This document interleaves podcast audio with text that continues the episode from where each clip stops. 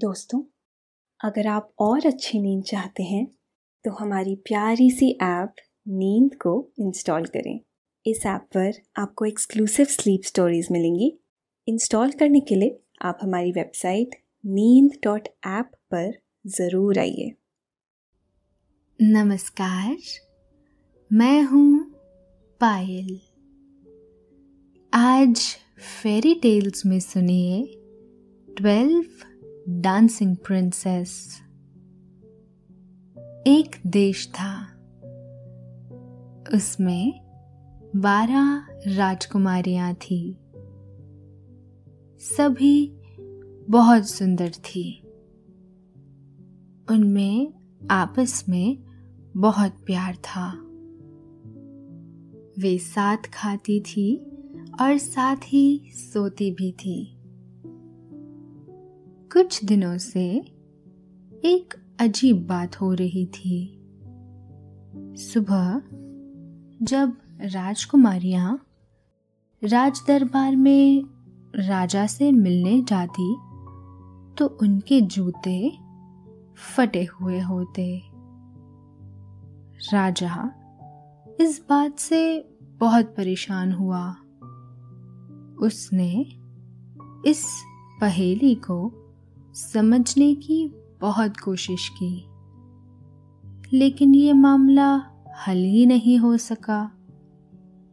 राजा ने पूरे राज्य में मुनादी करा दी कि जो भी इस पहेली को हल करेगा वो अपनी किसी एक बेटी की शादी उसके साथ करेगा।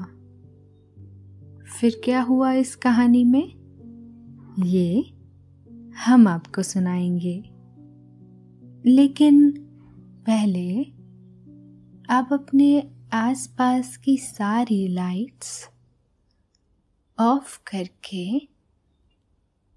आराम से लेट जाएं और अपनी आंखें धीरे से बंद कर लीजिए। अब थोड़ा सा अपने शरीर को आराम दीजिए, थोड़ा और आराम। अपने शरीर को बिल्कुल ढीला छोड़ दीजिए। कोई टेंशन नहीं, कोई तनाव नहीं। अपने दिमाग में चल रहे सभी विचारों को, चिंताओं को त्याग दें और एक शांति सी महसूस करें। सभी नेगेटिव और पॉजिटिव विचारों को धीरे धीरे निकाल दें। हाथों को सीधा करके अपनी कमर की साइड में रख लीजिए। अब अपनी सांसों पर ध्यान लगाएं। इसे धीमे या तेज नहीं करना है, बस ध्यान देना है कि कैसे वो आपके नाक और गले में होते हुए आपके फेफड़ों में आ रही है और आपके फेफड़े फूल रहे हैं, और कैसे वो आपके फेफड़ों से वापस गले और नाक के माध्यम से वापस निकल रही है और आपके फेफड़े थोड़े सिकुड़ रहे हैं। मन शांत, एकदम शांत होता चला जा रहा है।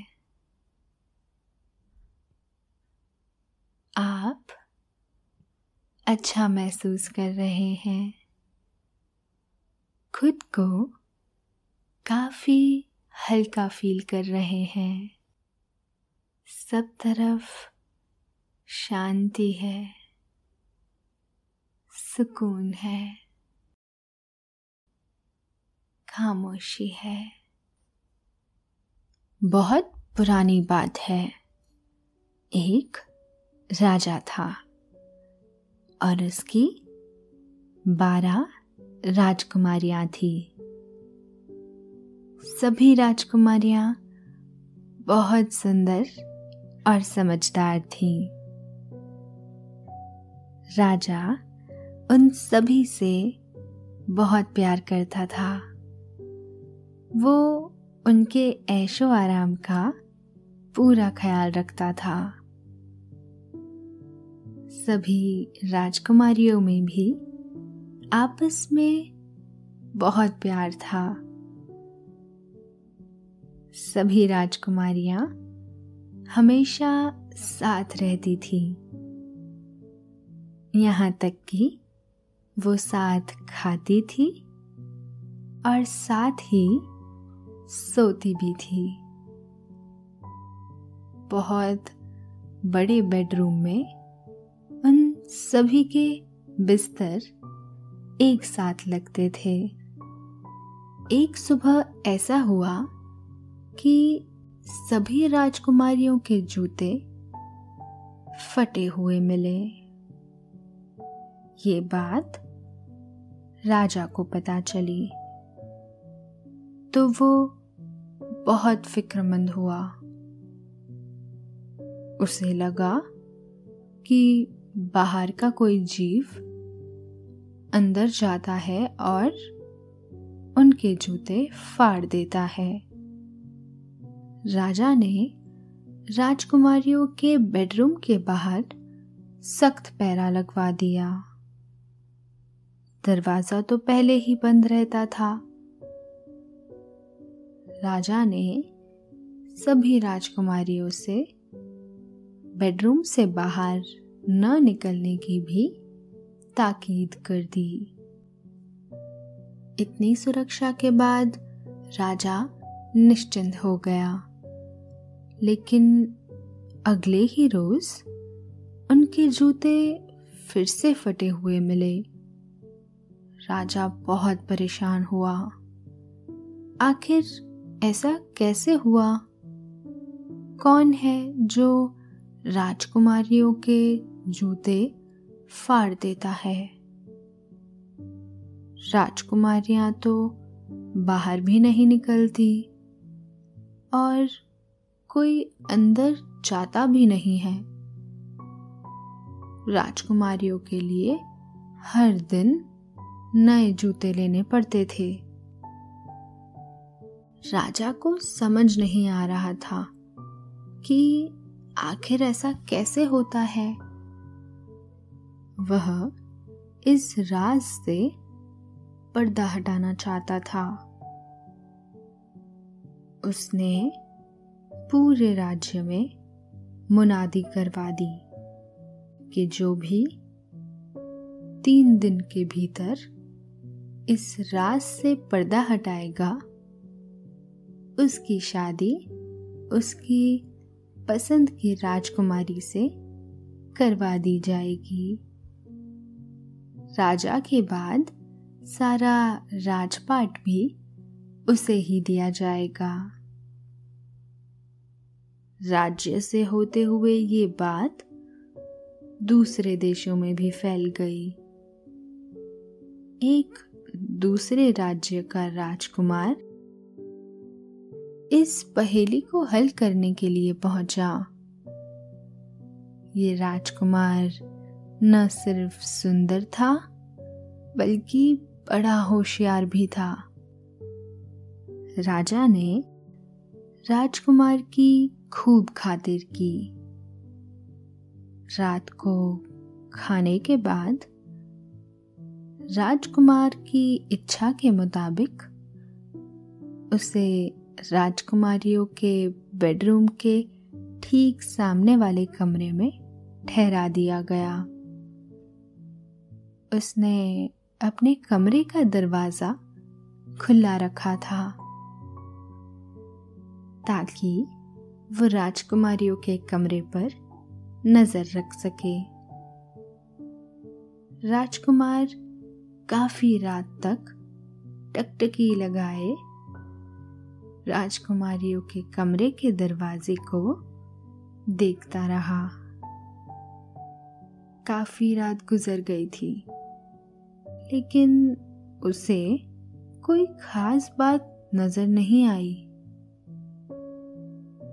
काफी रात गुजर जाने के बाद नींद का उस पर ऐसा असर हुआ कि वह बैठे बैठे ही सो गया।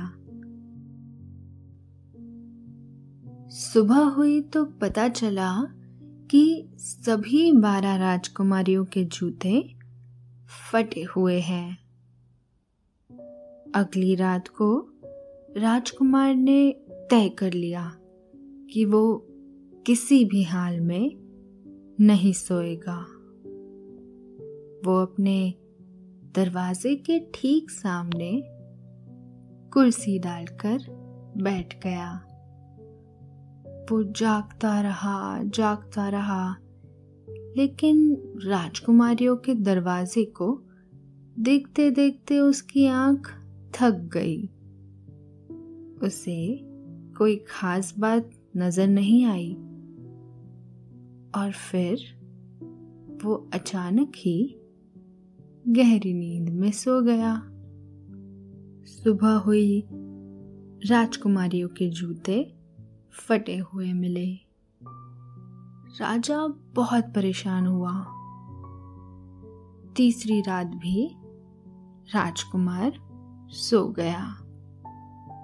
इस तरह 3 रात गुजरने के बाद भी वो ये पहेली हल नहीं कर सका।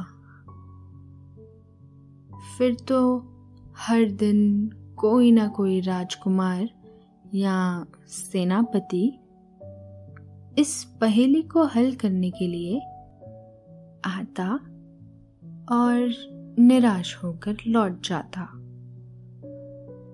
काफी समय गुजर गया।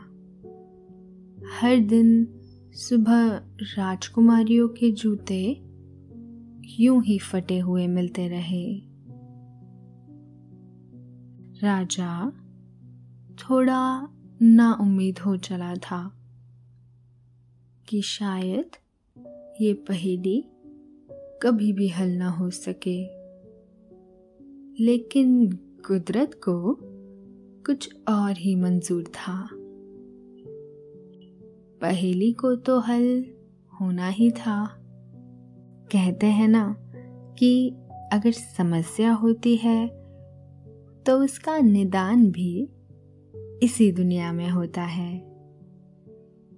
राजा के उसी राज्य के एक गांव में एक नौजवान रहता था। वो नौजवान काफी सुंदर और सजीला था।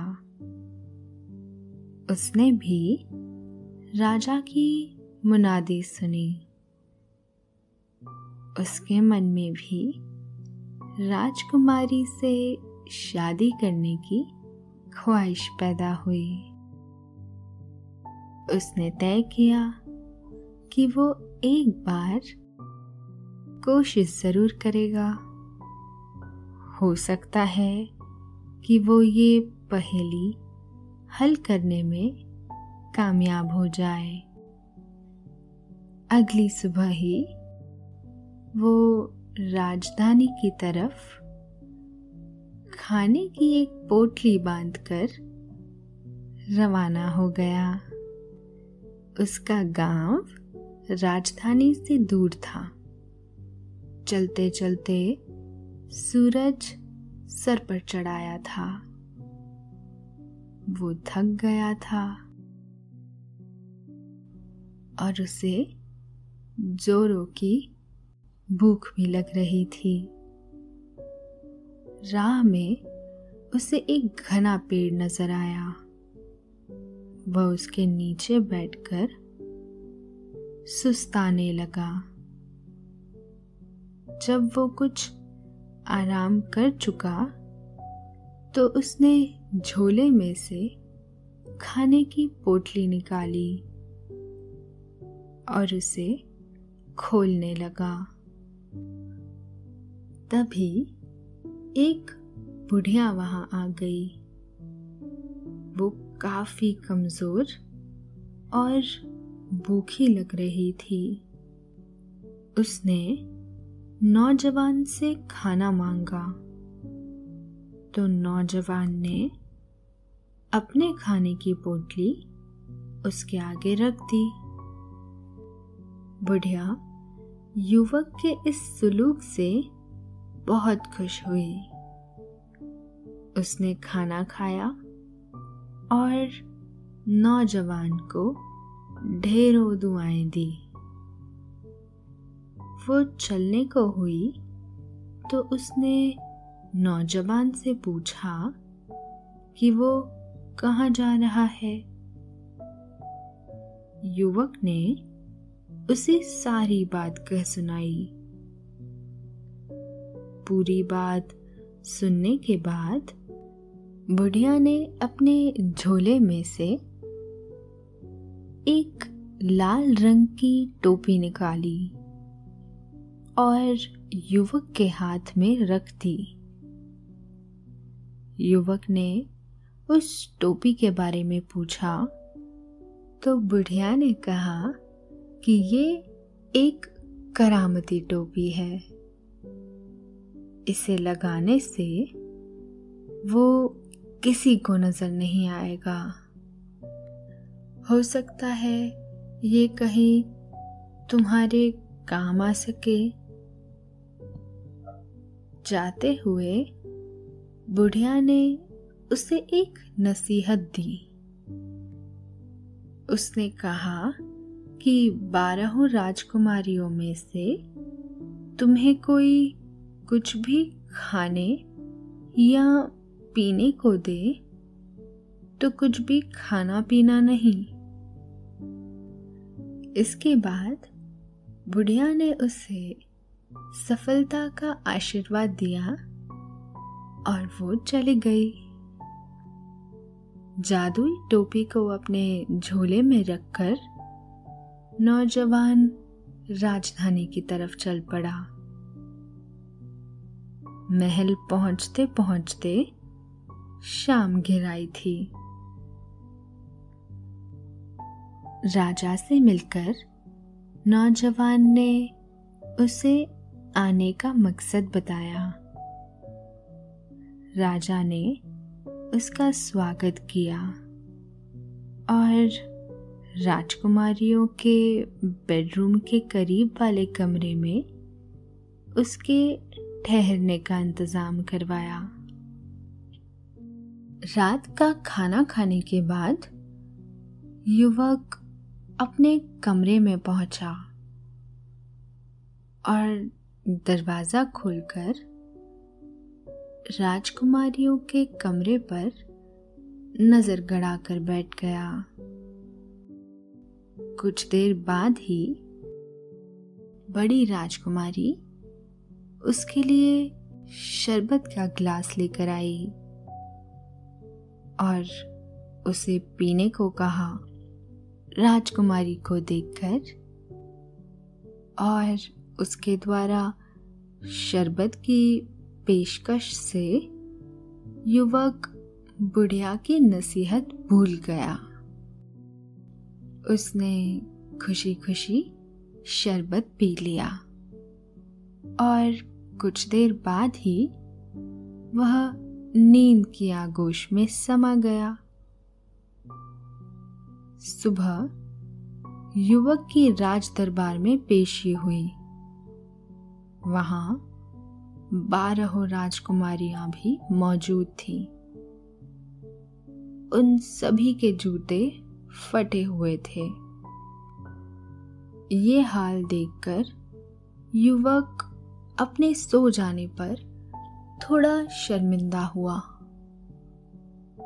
राजा ने उसे याद दिलाया कि उसके पास इस पहेली को हल करने के लिए सिर्फ 2 रातें ही बची हुई हैं।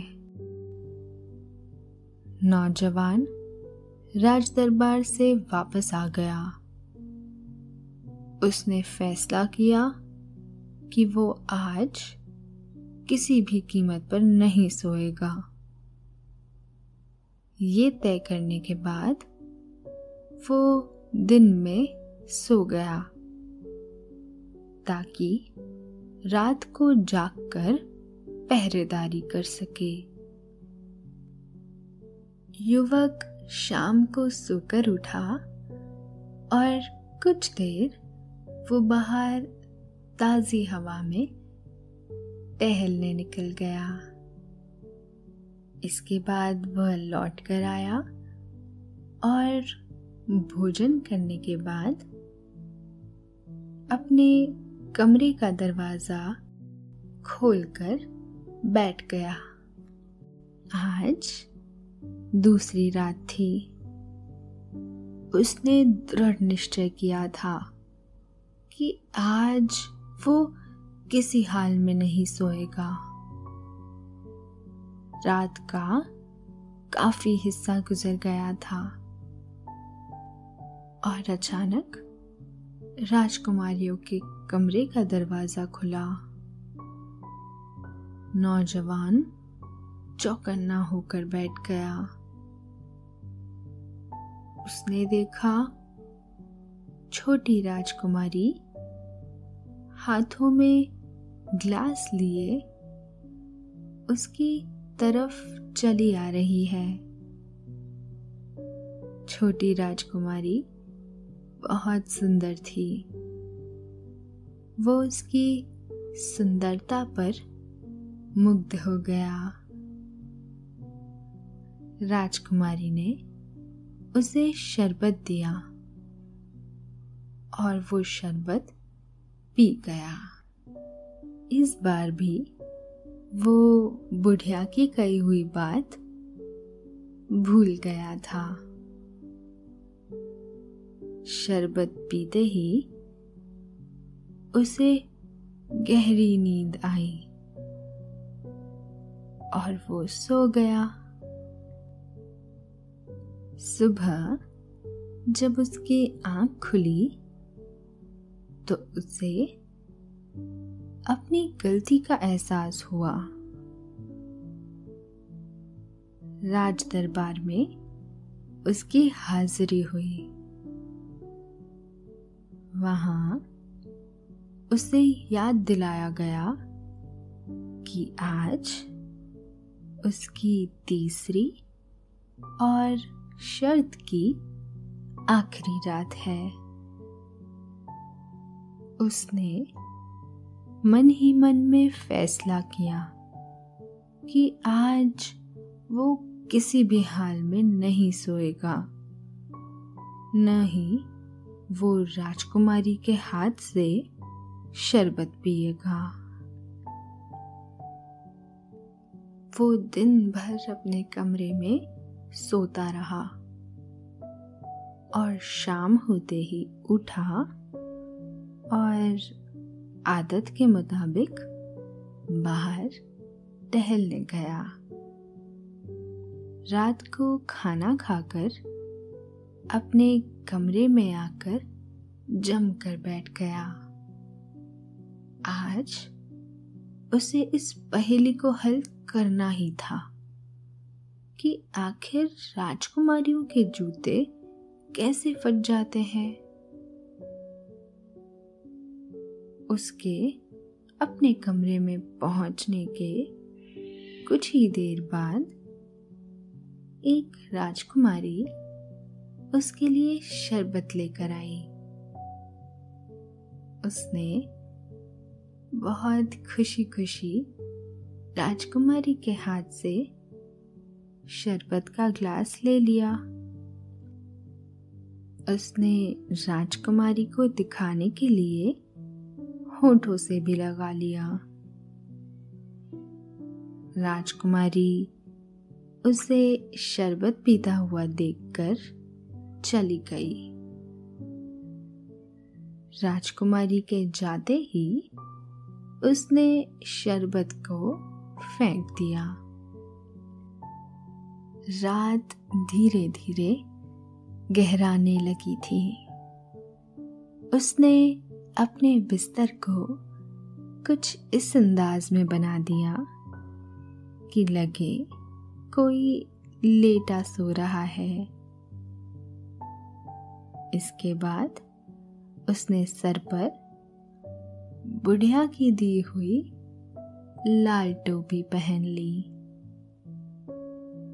टोपी लगाते ही वो गायब हो गया। अब उसे कोई देख नहीं सकता था।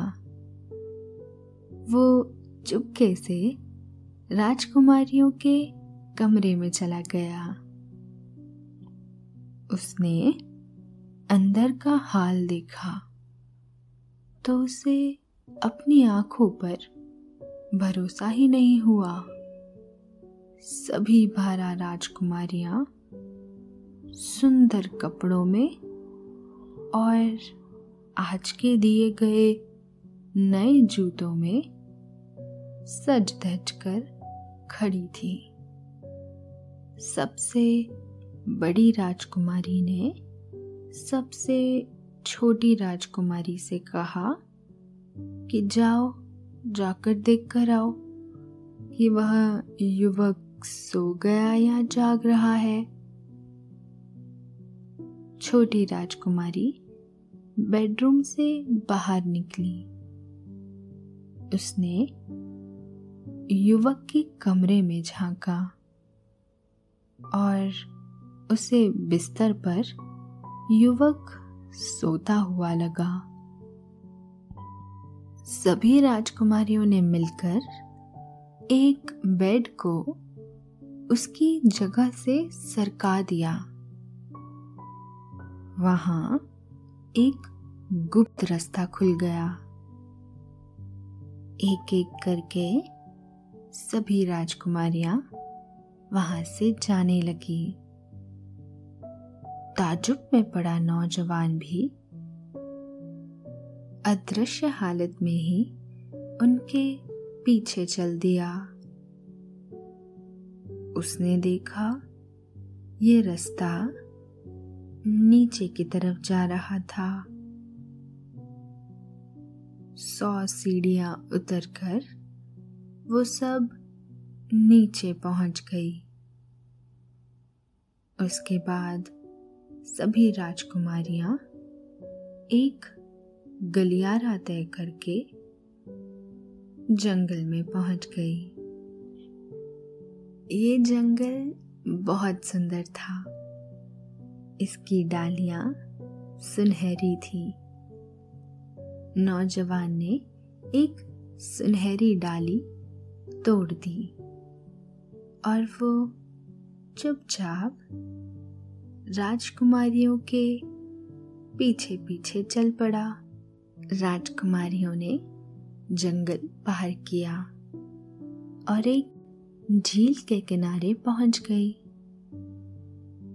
वहां 12 बहुत खूबसूरत नाव खड़ी थी। इनकी बनावट हंस जैसी थी। इनमें 12 राजकुमार बैठकर राजकुमारियों का इंतजार कर रहे थे। सभी राजकुमारियां एक एक नाव में जाकर बैठ गई। नौजवान छोटी वाली राजकुमारी के आखिरी नाव में जाकर बैठा। उनके बैठते ही नाव चल पड़ी। छोटी राजकुमारी की नाव जरा धीमी चल रही थी। राजकुमारी को ये एहसास हुआ कि जैसे उसमें कोई और भी बैठा है। उसने बगल में गुजर रही बड़ी राजकुमारी को ये बात बताई, लेकिन उसने उसे झिड़क कर चुप करा दिया। नाव नदी के दूसरे किनारे पर लग गई। कुछ देर पैदल चलने पर उन्हें रोशनी में नहाया हुआ एक महल नजर आया। ये महल बहुत खूबसूरत था। महल में म्यूजिक बजने की आवाज दूर से ही सुनाई दे रही थी। सभी राजकुमारियां और राजकुमार महल में प्रवेश कर गए। अदृश्य युवक ने खिड़की से अंदर झांक कर देखा। वहां बहुत सारे युवक और युवतियां डांस कर रहे थे। इनमें 12 राजकुमारियां और राजकुमार भी शामिल थे।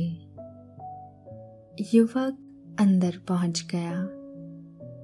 वहां उसने देखा कि पास ही सोने के बर्तन में मजेदार खाना सजा हुआ है। पकवानों की महक से युवक को भूख लग आई। उसने मिठाई का एक टुकड़ा उठाया और मुंह में डाल लिया। छोटी राजकुमारी ने देखा कि हवा में मिठाई उठी और फिर गायब हो गई। नौजवान टोपी की वजह से अदृश्य था, इसलिए छोटी राजकुमारी को वह नजर नहीं आया। उसने ये बात बड़ी राजकुमारी को बताई। उसकी बात सुनकर बड़ी राजकुमारी हंसने लगी। उसने कहा, तुम नींद में हो और सपना देख रही हो। उधर युवक ने टेबल पर रखी सोने की एक प्याली अपने पास रख ली।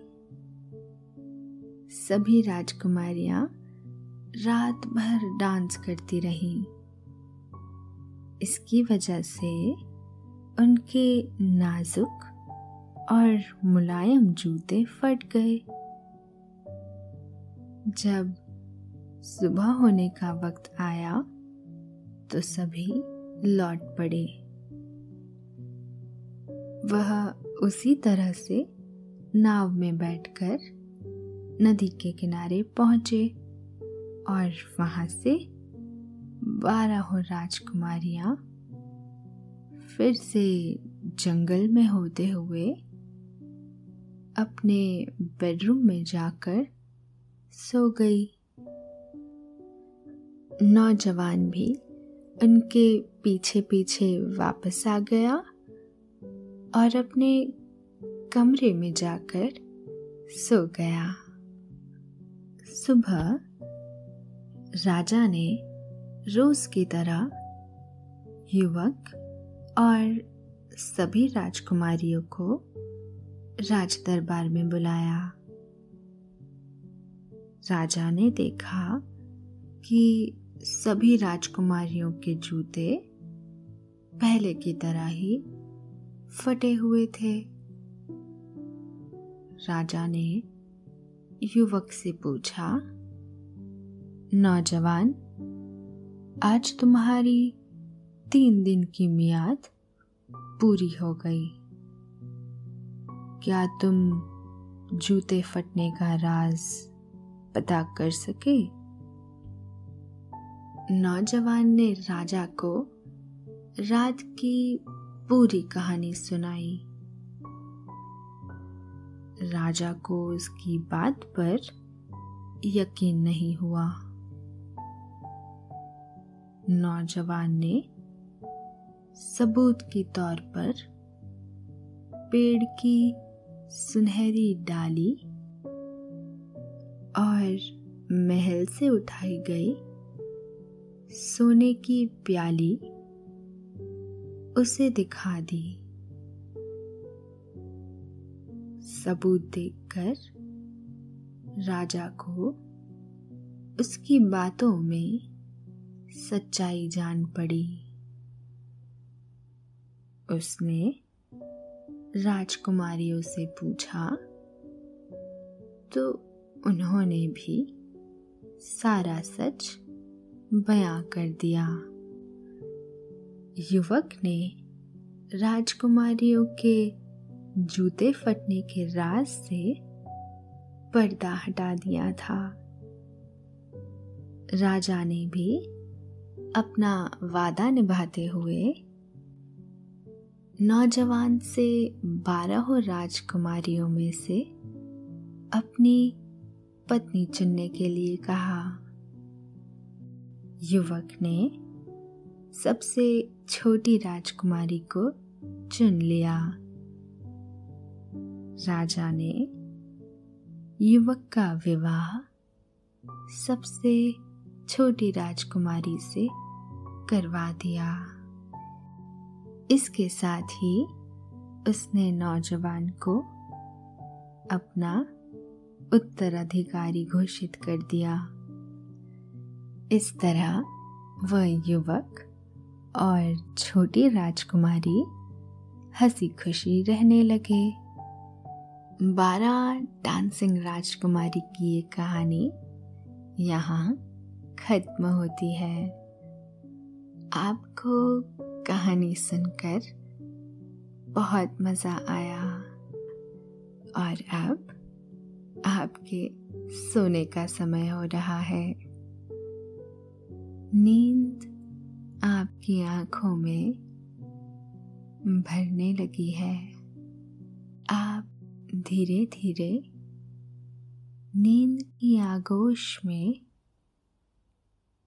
समाते चले जा रहे हैं।